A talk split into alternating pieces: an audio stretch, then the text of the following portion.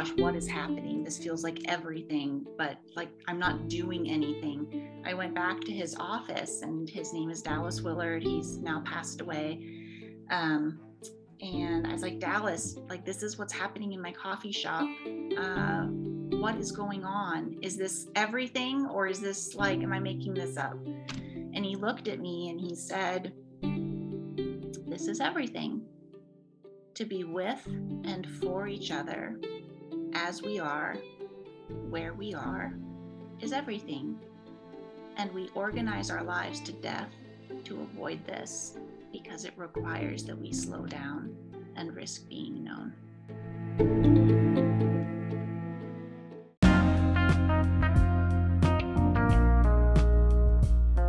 Yo, Ryan Hartley here, host of the Always Better Than Yesterday podcast. Welcome back to the interview sessions where I put my curious questions to inspiring people. If this is the first time that you have pushed play on our podcast, welcome to your like hearted community. We are a community of human beings who span 114 countries around the world. We're united in this belief that when we get better, everything around us gets better. And the heart of that ripple effect and transformation is love. One of the things that love does is it creates a space and a place of belonging. And I am really excited to bring to you today's guest on episode 145, Kat Moore. Kat is the Director of Belonging at the University of South California. It is an amazing title that brings to life so much imagery in my mind around what it means to lead and create cultures of belonging. We have an amazing conversation about her story, how she came to uh, finding or creating belonging, but not in the way that you would imagine through uh, education, but by application. These interview sessions are brought to you by our great friends at Web Creation. Head to webcreationgroup.com for stunning websites at sensible prices. And if you have not found your like hearted tribe, your like hearted community, and you're not part of our We Are Always Better Than Yesterday community, push pause at any point throughout this interview um, and come and join us on Facebook. We are a community of 700 like hearted human beings from all around the world. And it'd be our honor and privilege to have you come and grow with us. We simply ask you come as you are and hopefully leave a little bit better. That's enough from me. Here we go, episode 145 with Kat Moore. Please do share with with someone whose heart, whose mind you wish to expand and inspire.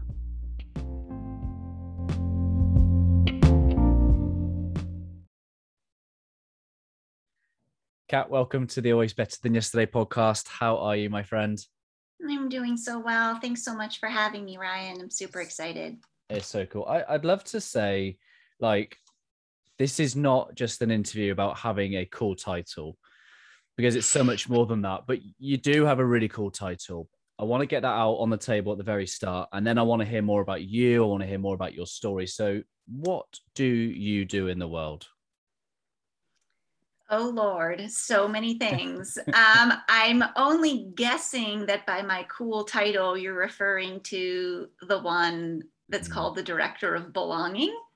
Is this what we're talking about? Absolutely. Yeah. What a title that is. Um, yeah, crazy story how that came about. But I personally think an even cooler title that I have is mom. Yes. Um, so that's that's how I'm in the world is fundamentally as a mom. Um, and I think that actually all of my work comes out of um, that experience of identifying myself in a dyad. Mm. Um, because I think so many of the problems we experience with loneliness and disconnection have to do with individualism gone wrong mm. um, and really taking the individual person as the fundamental unit of society. And I'm like, nah, did you birth yourself? I don't think so. You came into the world tied to another human being.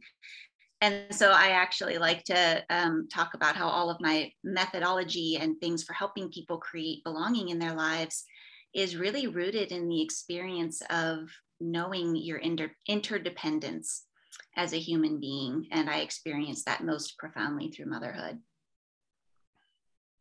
So powerful, isn't it? Because, you know, there's, we, we live in a ge- generation of self ease and self love and self, self, self. And um, that's really powerful. I, I, I too shared a similar experience. You know, I became a leader at the same time as I became a parent. And I grew up in the policing world that was trying to teach me that leadership was about rank and hierarchy and status. And, you know, becoming a parent is so transformational, isn't it? I just, I've heard you describe it that you you've learned your studies in the trenches. What does that really mean? Yeah, you know, so I have this fancy degree from USC in philosophy where I also tried to study my way out of the experience of loneliness mm-hmm. academically. Mm-hmm. And guess mm. what? Plato was not very helpful.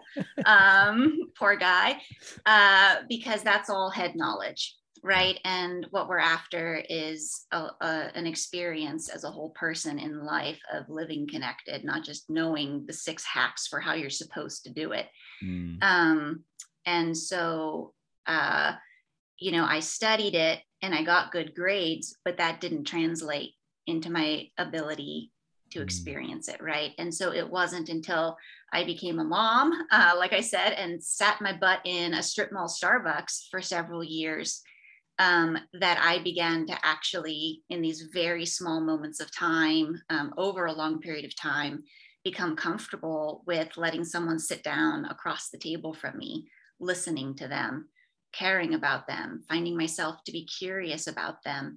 Um, and it was that organic process process of being present in a place with a very simple organic process of caring mm. um, that I began to realize not only am I capable of connecting, uh, but I'm capable of creating a sense of immediate belonging for this whole wild array of human beings none of which I would probably pick out in a police lineup as my people, right? Or like my my tribe or something like that. And so I um, then discovered through that experience um, really my life calling to help other people be able to create this wherever they are, whoever they are, mm. um, this kind of connected life. Um, and I did it by um, living out of it right? So I wasn't some researcher dropped into a coffee shop uh, on a mission. I mm. this was my life. These were my friends, and they helped to save my life when my life exploded. And um, so everything I really have to offer is much more in the vein of practical wisdom.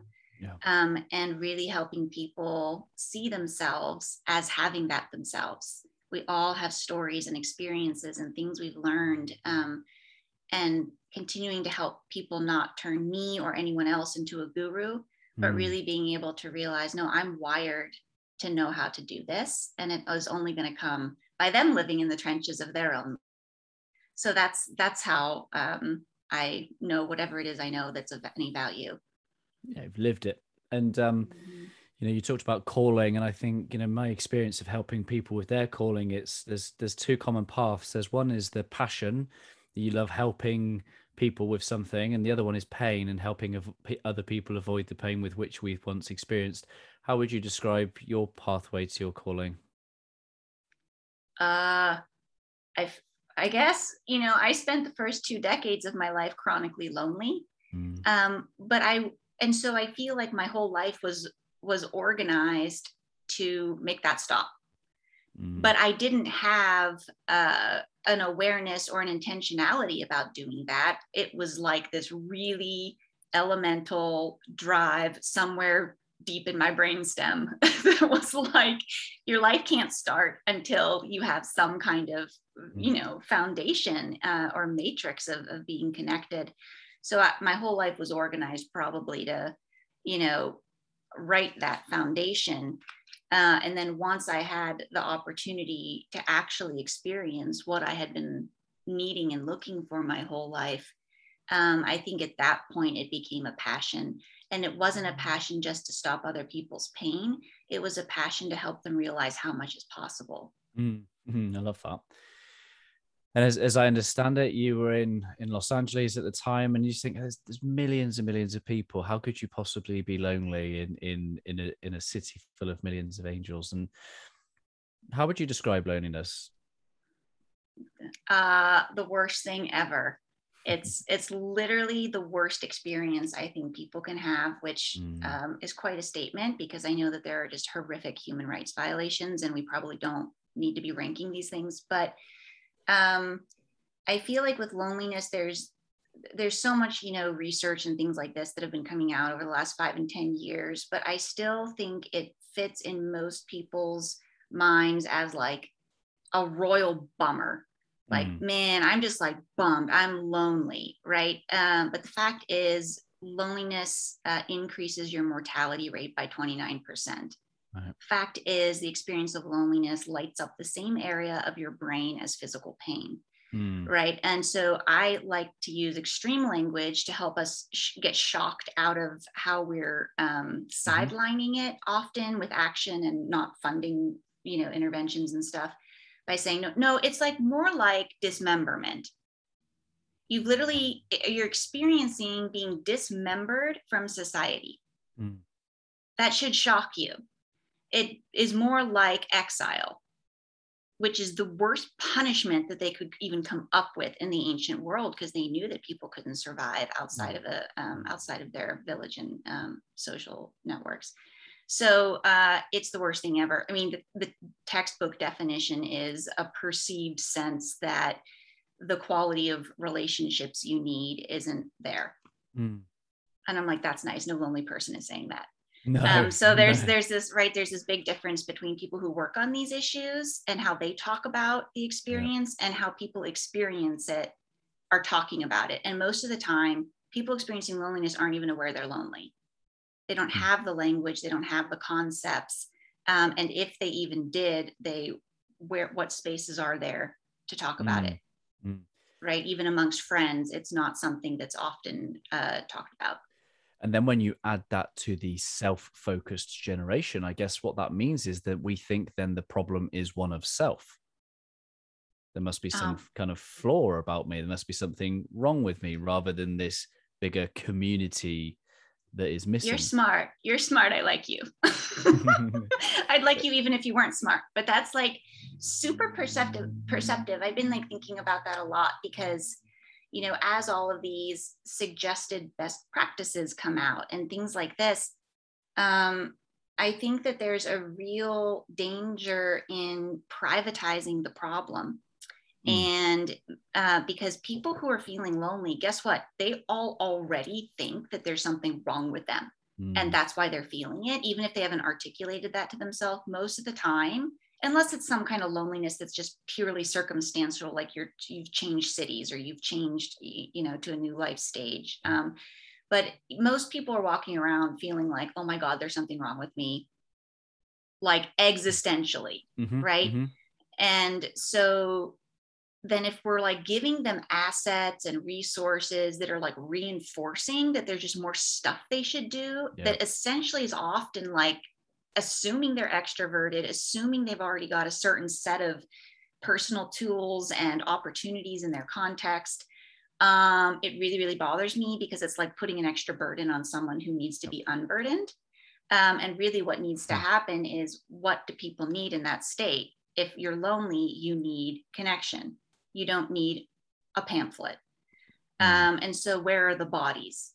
Where are the bodies who are willing to show up with their mm. time and their energy and their eye contact and their non-judgmentalism and actually give a crap um, because i'm re- i'm like not real happy with all the pamphleting that's going on and you um you, you just said non-judgmental like uh, you know i've been around the kind of uh the the kind of parenting circles and the you know there's a lot of um self-conscious thought that goes in oh am i parenting well enough is it good enough? What are they thinking of me? I've not really you know I, what do i look like? If i like how do you how do you create the bridge of humanity in those starbucks what did you learn what was I, I know that you've got your own model now and, and, things like that but what were some of the basics that you really stumbled across um, in your time that helps people be non-judgmental or, or bridges that connection and, and um, with other human beings. Yeah. Um, I mean, the there's like I kind of try to think about it in two ways. One are like, what are the tactics you're employing? Like, what are the behaviors you're doing that do that, that, that create that possibility?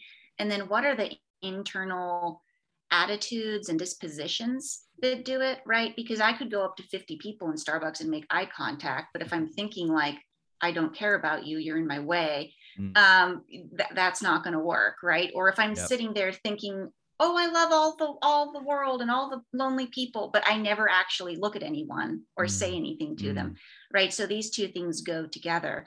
So the really basic idea is to be present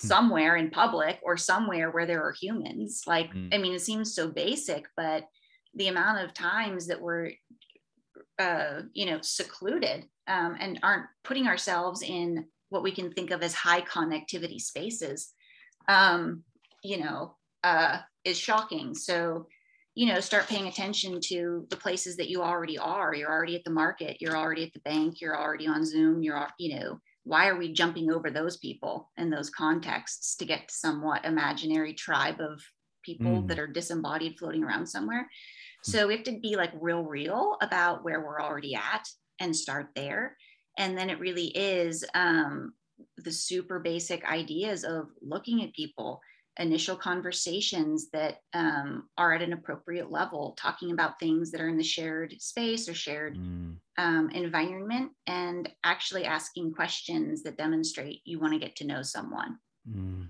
You know, those are the ba- the basics of creating space, asking questions, listening, and being willing to share as well.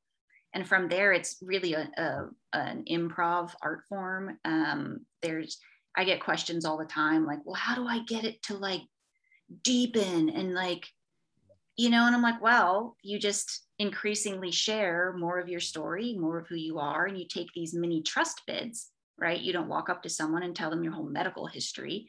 Um, or I don't recommend that, but you know, you you share a little bit, you see if they engage. Yeah. Next time you share a little bit more. So it's the, but we often aren't taught these things and so we can get real blocked mm. the positive things to do aren't rocket science mm. what's the what's the more so the problem are all the internal anxieties and fears that we have mm. that are the weeds that are cutting us off from doing these basic things i love that there's a there's an indian guru called sadhguru um, and I'm reading his book Karma at the moment, and in it he said this one thing that kind of just blew my little mind, which was that the human state of striving can sometimes leave us in the state of a mirage like it's not that it isn't there and that it will always be in the horizon and you know i think that's such a call to action to gratitude in the moment isn't it? Being present and and seeing i think it links to kind of what you just said in terms of don't look beyond what's already there with you.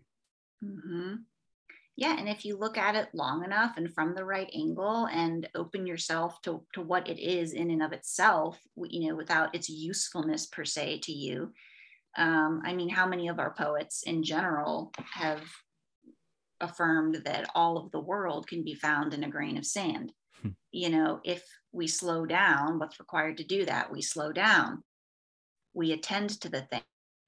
We behold its context and its purpose outside of us you know and then that all, that combination of things over time uh, moves us to uh, internally care because mm. um, we can't really care about the things that we haven't slowed down to pay attention to and beheld in and of themselves mm. right everyone walking past us was somebody's baby every one of them has a backstory has dreams um, beyond who they voted for or beyond who they do or don't worship you right like mm. so um, being able to form a practice of internally doing that can blow open our sense of what's possible in even the most boring contexts we find ourselves because guess what this should not have happened to me in a crappy strip mall starbucks in los angeles mm. so to me it's like if something can happen transformatively there and not just for me but for you know hundreds and thousands of other people who are very mm. different from me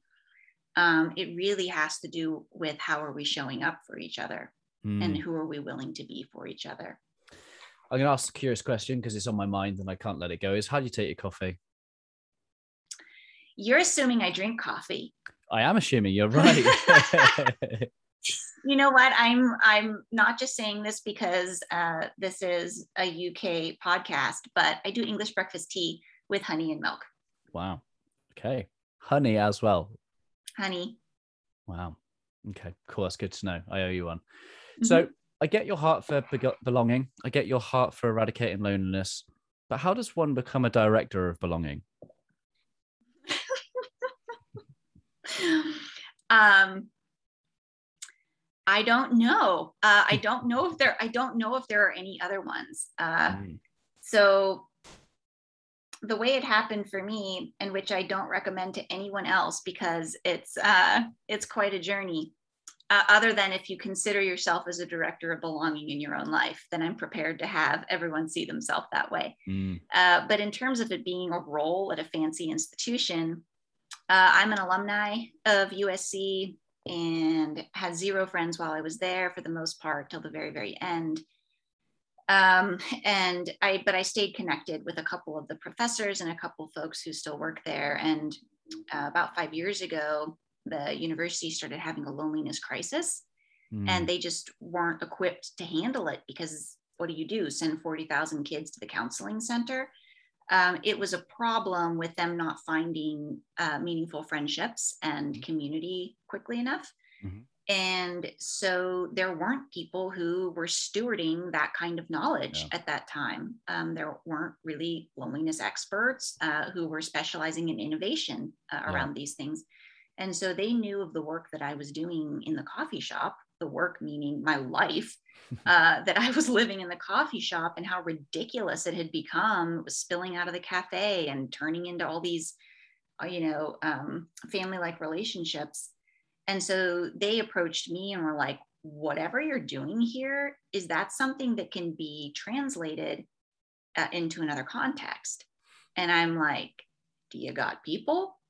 because this is a people thing. So I'm sure there's there's always right contextual differences, but the universal need is the same. Um, and often this the sets of weeds or problems that prevent us from connecting um, are, are, there's not an infinite number. There's a pretty small subset of them that just wear different clothes. And so anyway, um, they're like, okay, well, we're not going to make it worse by trying. So they were like, kind of gave me carte blanche. I'm very, very grateful that there were um, very open minded um, mm-hmm. innovators on the inside of the departments that were shouldering a lot of the crisis. Um, and so we just started where it was easiest to start, which was they already had a mindfulness platform of non credit courses. And so they're like, can you create some kind of uh, five week workshop that helps people unpack their social experience together and just get talking, right? Because the biggest problem is when we don't talk about it and it remains in the dark and gets super loud in our own heads. Mm. And so I'm like, yeah, sure, that's like just a bigger coffee table. Uh, so, you know, I created this course and then I'm like, well, where the heck do I start? I had lived it, but I had never tried to teach it. Mm. Uh, you know, and so I that's how I developed this acronym CLICK because we needed a catchy five week thing. And I'm like, there's got to be something. It's not sacred, but it should be pretty uh, intuitive when you look at it. I'm not, you know, creating something ex nihilo. That this is just connecting as you are, where you are.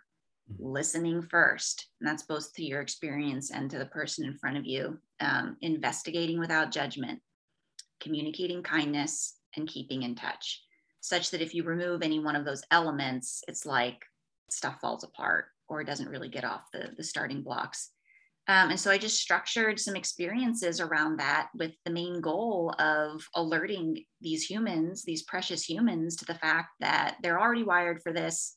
There's nothing wrong with them. In fact, they they're actually a gift to everyone they're around, just with their own presence and who they are. Uh, and then you, are just getting them talking about their experiences and um, it's a lot more just facilitation honestly. So then out of that grew a million other kinds of experiments there. And they um, were like hey uh, what do you want your title to be and i was aware that in the uk you guys are like ahead of the curve with you know organizing around this stuff and i knew there was a minister of loneliness.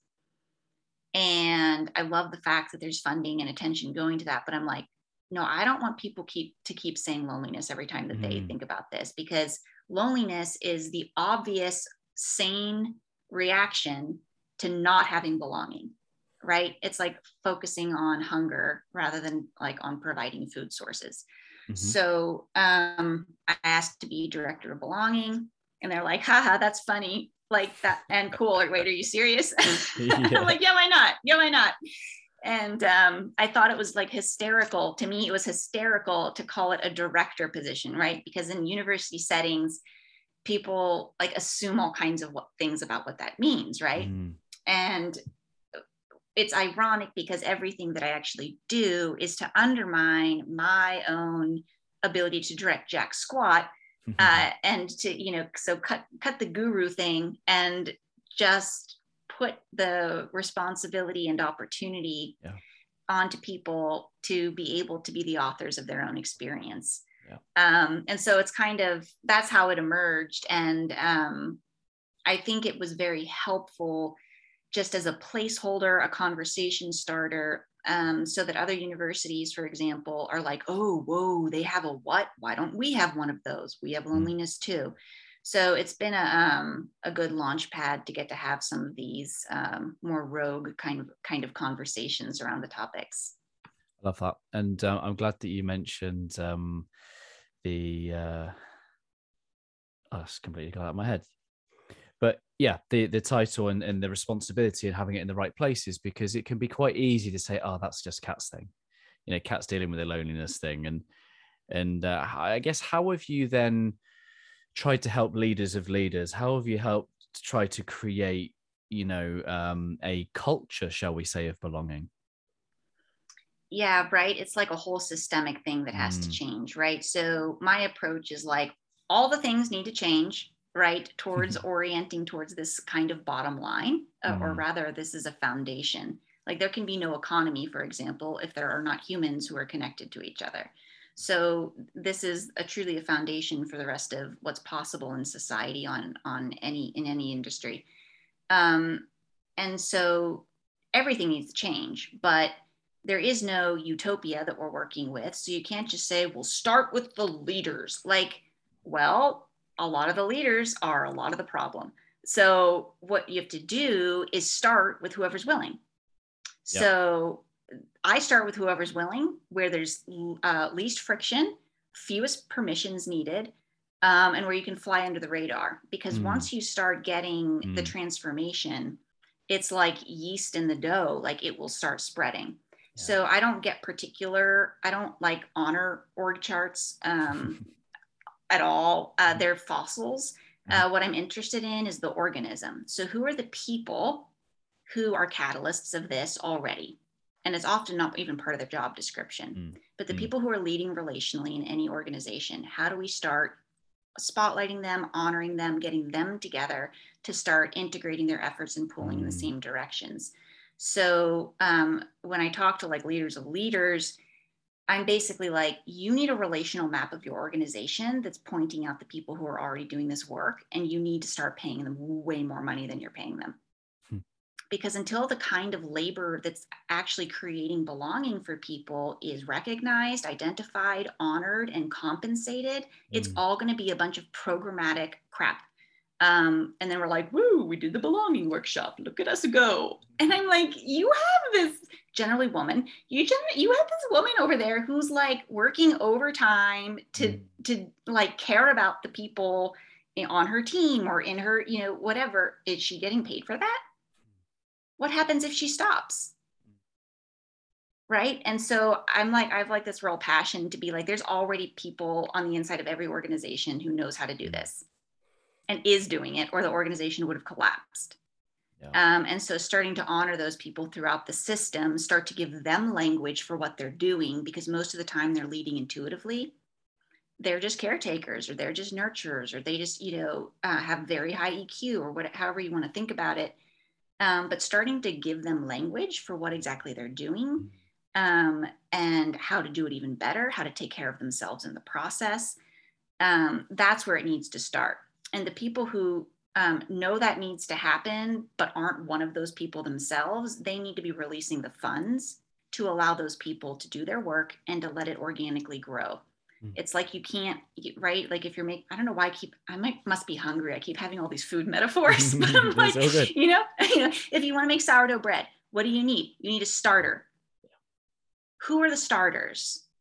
And there, I don't mean innovators. I don't, you know, mean rock star millennials. Mm. I mean, who are the people who their presence makes people feel okay in their own skin? You have to start with those people. Mm, I love that. I'm so glad we're having this conversation because you speak a language that I uh, I really connect with, really resonate with, and how because a lot of the the listeners to this show they are you know leaders, they are you know heart centered leaders I'm, I'm bringing good people like you to help expand their vocabulary, their experience of what's possible when it comes to heart centered leadership. How can we encourage them to become Wi Fi hotspots? Oh my gosh. I think just the first thing is just to like, right? The first part of any kind of change is vision. Mm.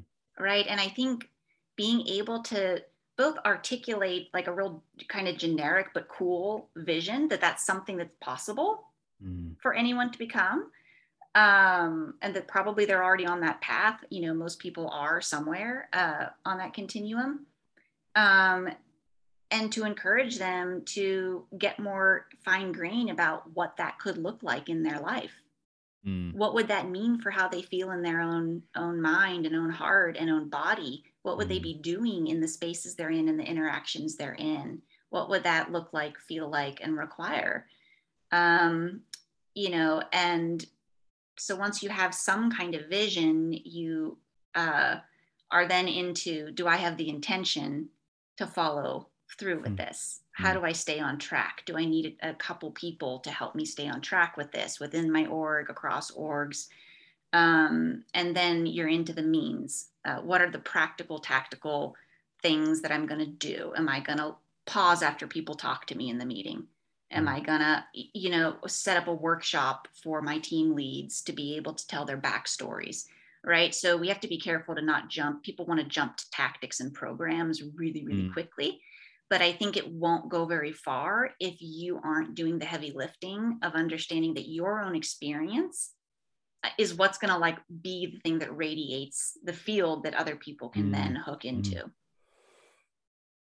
Mm. I'm conscious of your time. Um, where do you see the future going with loneliness, belonging as we come out of um, global pandemic?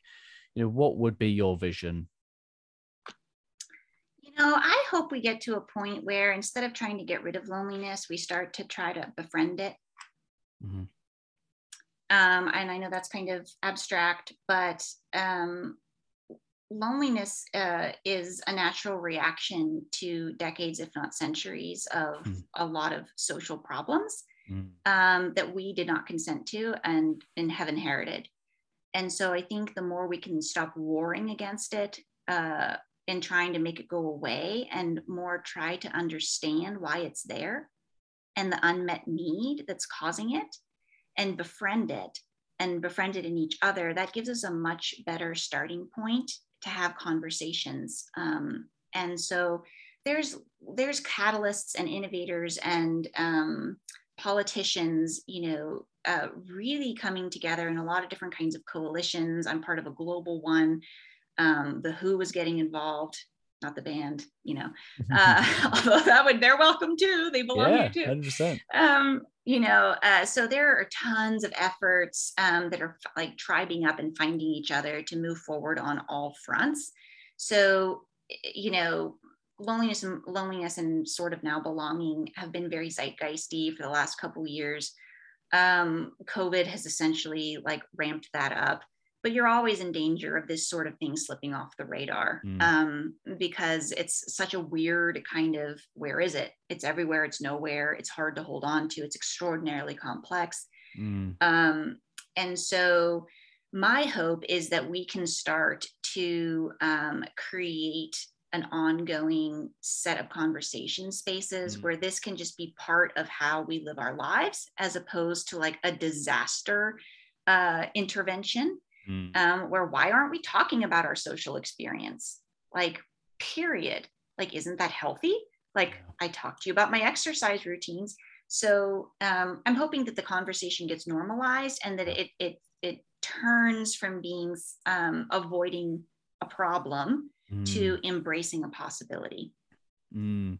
let's just say you're hypothetically writing a book like what would that book be about that book would hypothetically be called you belong here uh, and yeah, ask me how long I've been working on the proposal. Um, way too long. So yeah, I mean, what I'm trying to do with You Belong Here is to try to give um, a really fun and compelling uh, um, universe for people to get in touch with what their own social experience has been, mm. understand their life as sort of inhabiting a social jungle, uh, and what do we need in order to be able to rewild our social landscape and mm. find our way home to each other again and that's going to involve a little bit of philosophy it's you know with big ideas about what's going on um, but primarily dropping people into their lived spheres of influence mm. and uh, actual context that they're in and empower them to start visioning for their future and taking the first initial steps mm. I look forward to the day that that drops through my letterbox, and I look and I'd hope that you'd come back on and and be willing to talk about your book on another episode in the future, and um, and on a, and on a TEDx stage, you know, it'd be good to see the oh, message getting thanks, out. Ryan. Yeah, I would love that. If there are any TEDx organizers listening, can you please find me? I'm I'm always looking mm-hmm. for ways. I don't care that it's about me, but Yep. Every time I teach at USC, for example, I'm like, it's not fair that only 15 people are getting to have this conversation together. Yep. So I'm always just looking for ways. Like, I think every single human has a right to explore this with other people who are supportive and find mutual aid and mutual wisdom. So, anyways, we can do that. I'm on board well, with. I, I'm going to go a step further and say, I suggest that Brene Brown has you on her podcast. I'm going to suggest that Brene interviews you the director of belonging at USC because um, you know she talks about um, a lot of this stuff too, and um, I definitely think that you are you have a heart for it that needs to be shared, my friend, for sure. Oh, Ryan, you're so kind. There's almost no one on earth I would rather meet. Um, very highly respect her and um, the impact that she has, and all about extending the sisterhood. Mm, absolutely how can people connect with you? Where can they find out more about the good work that you do in the world?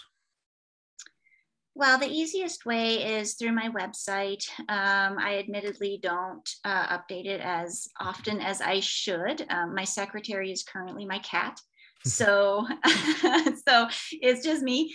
Um, but I would love to hear from you through my website. It has a contact form, um, and really, uh, I'm very, very passionate about joining other leaders, specifically who um, you've just gathered this incredible, like around this incredible, not just idea, but way of being. Um, I used to do this thing called the Mother Clucker Collaborative, where I was trying to collect women who led relationally um, to just give them support and validate their methods and stuff. Uh, this is such a cool group and i love joining leaders who are in the middle of a process right? They're having to scale or they're like reorganizing or they're tr- trying to do something new. And to be their friend by their side to be mm. thinking about how to build um, with belonging as a foundation. So if there are people who are interested in that kind of um, collaboration they stay behind the wheel but um, that's the lens that i can bring. I love that what does the phrase always better than yesterday inspire in you? Oh, it's such a beautiful phrase, isn't it? It sounds like it's a poem. um, you know, for me, what that conjures up most is a perspective or a worldview that insists on finding the good mm.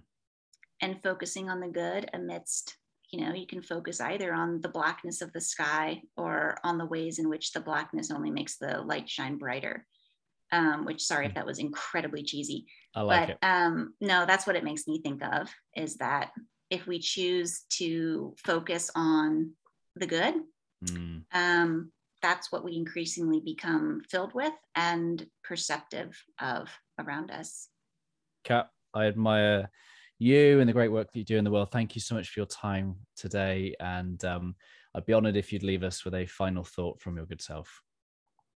Oh, you're so kind. Well, I'm so grateful to be meeting you and to find out about the community that you're creating.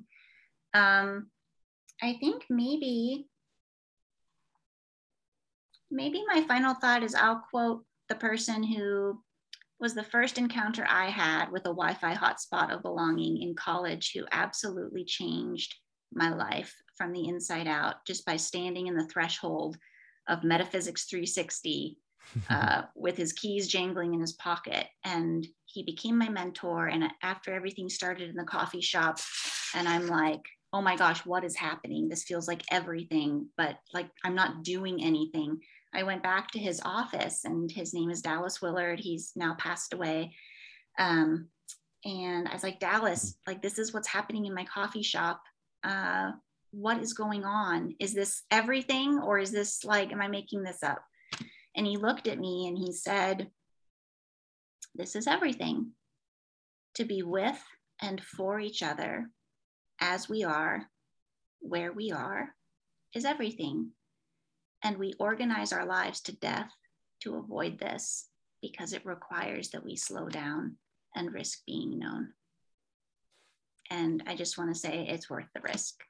Mm. That was powerful. I love that. Thank you so much, my friend. Take care. Thank you, Ryan.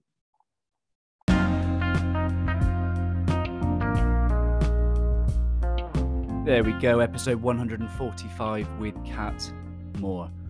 Wow, what a final thought. I it, it, that got me right in the feels. Like, you know, Kat and I finished up the conversation and we both just took a moment just to go, that was powerful.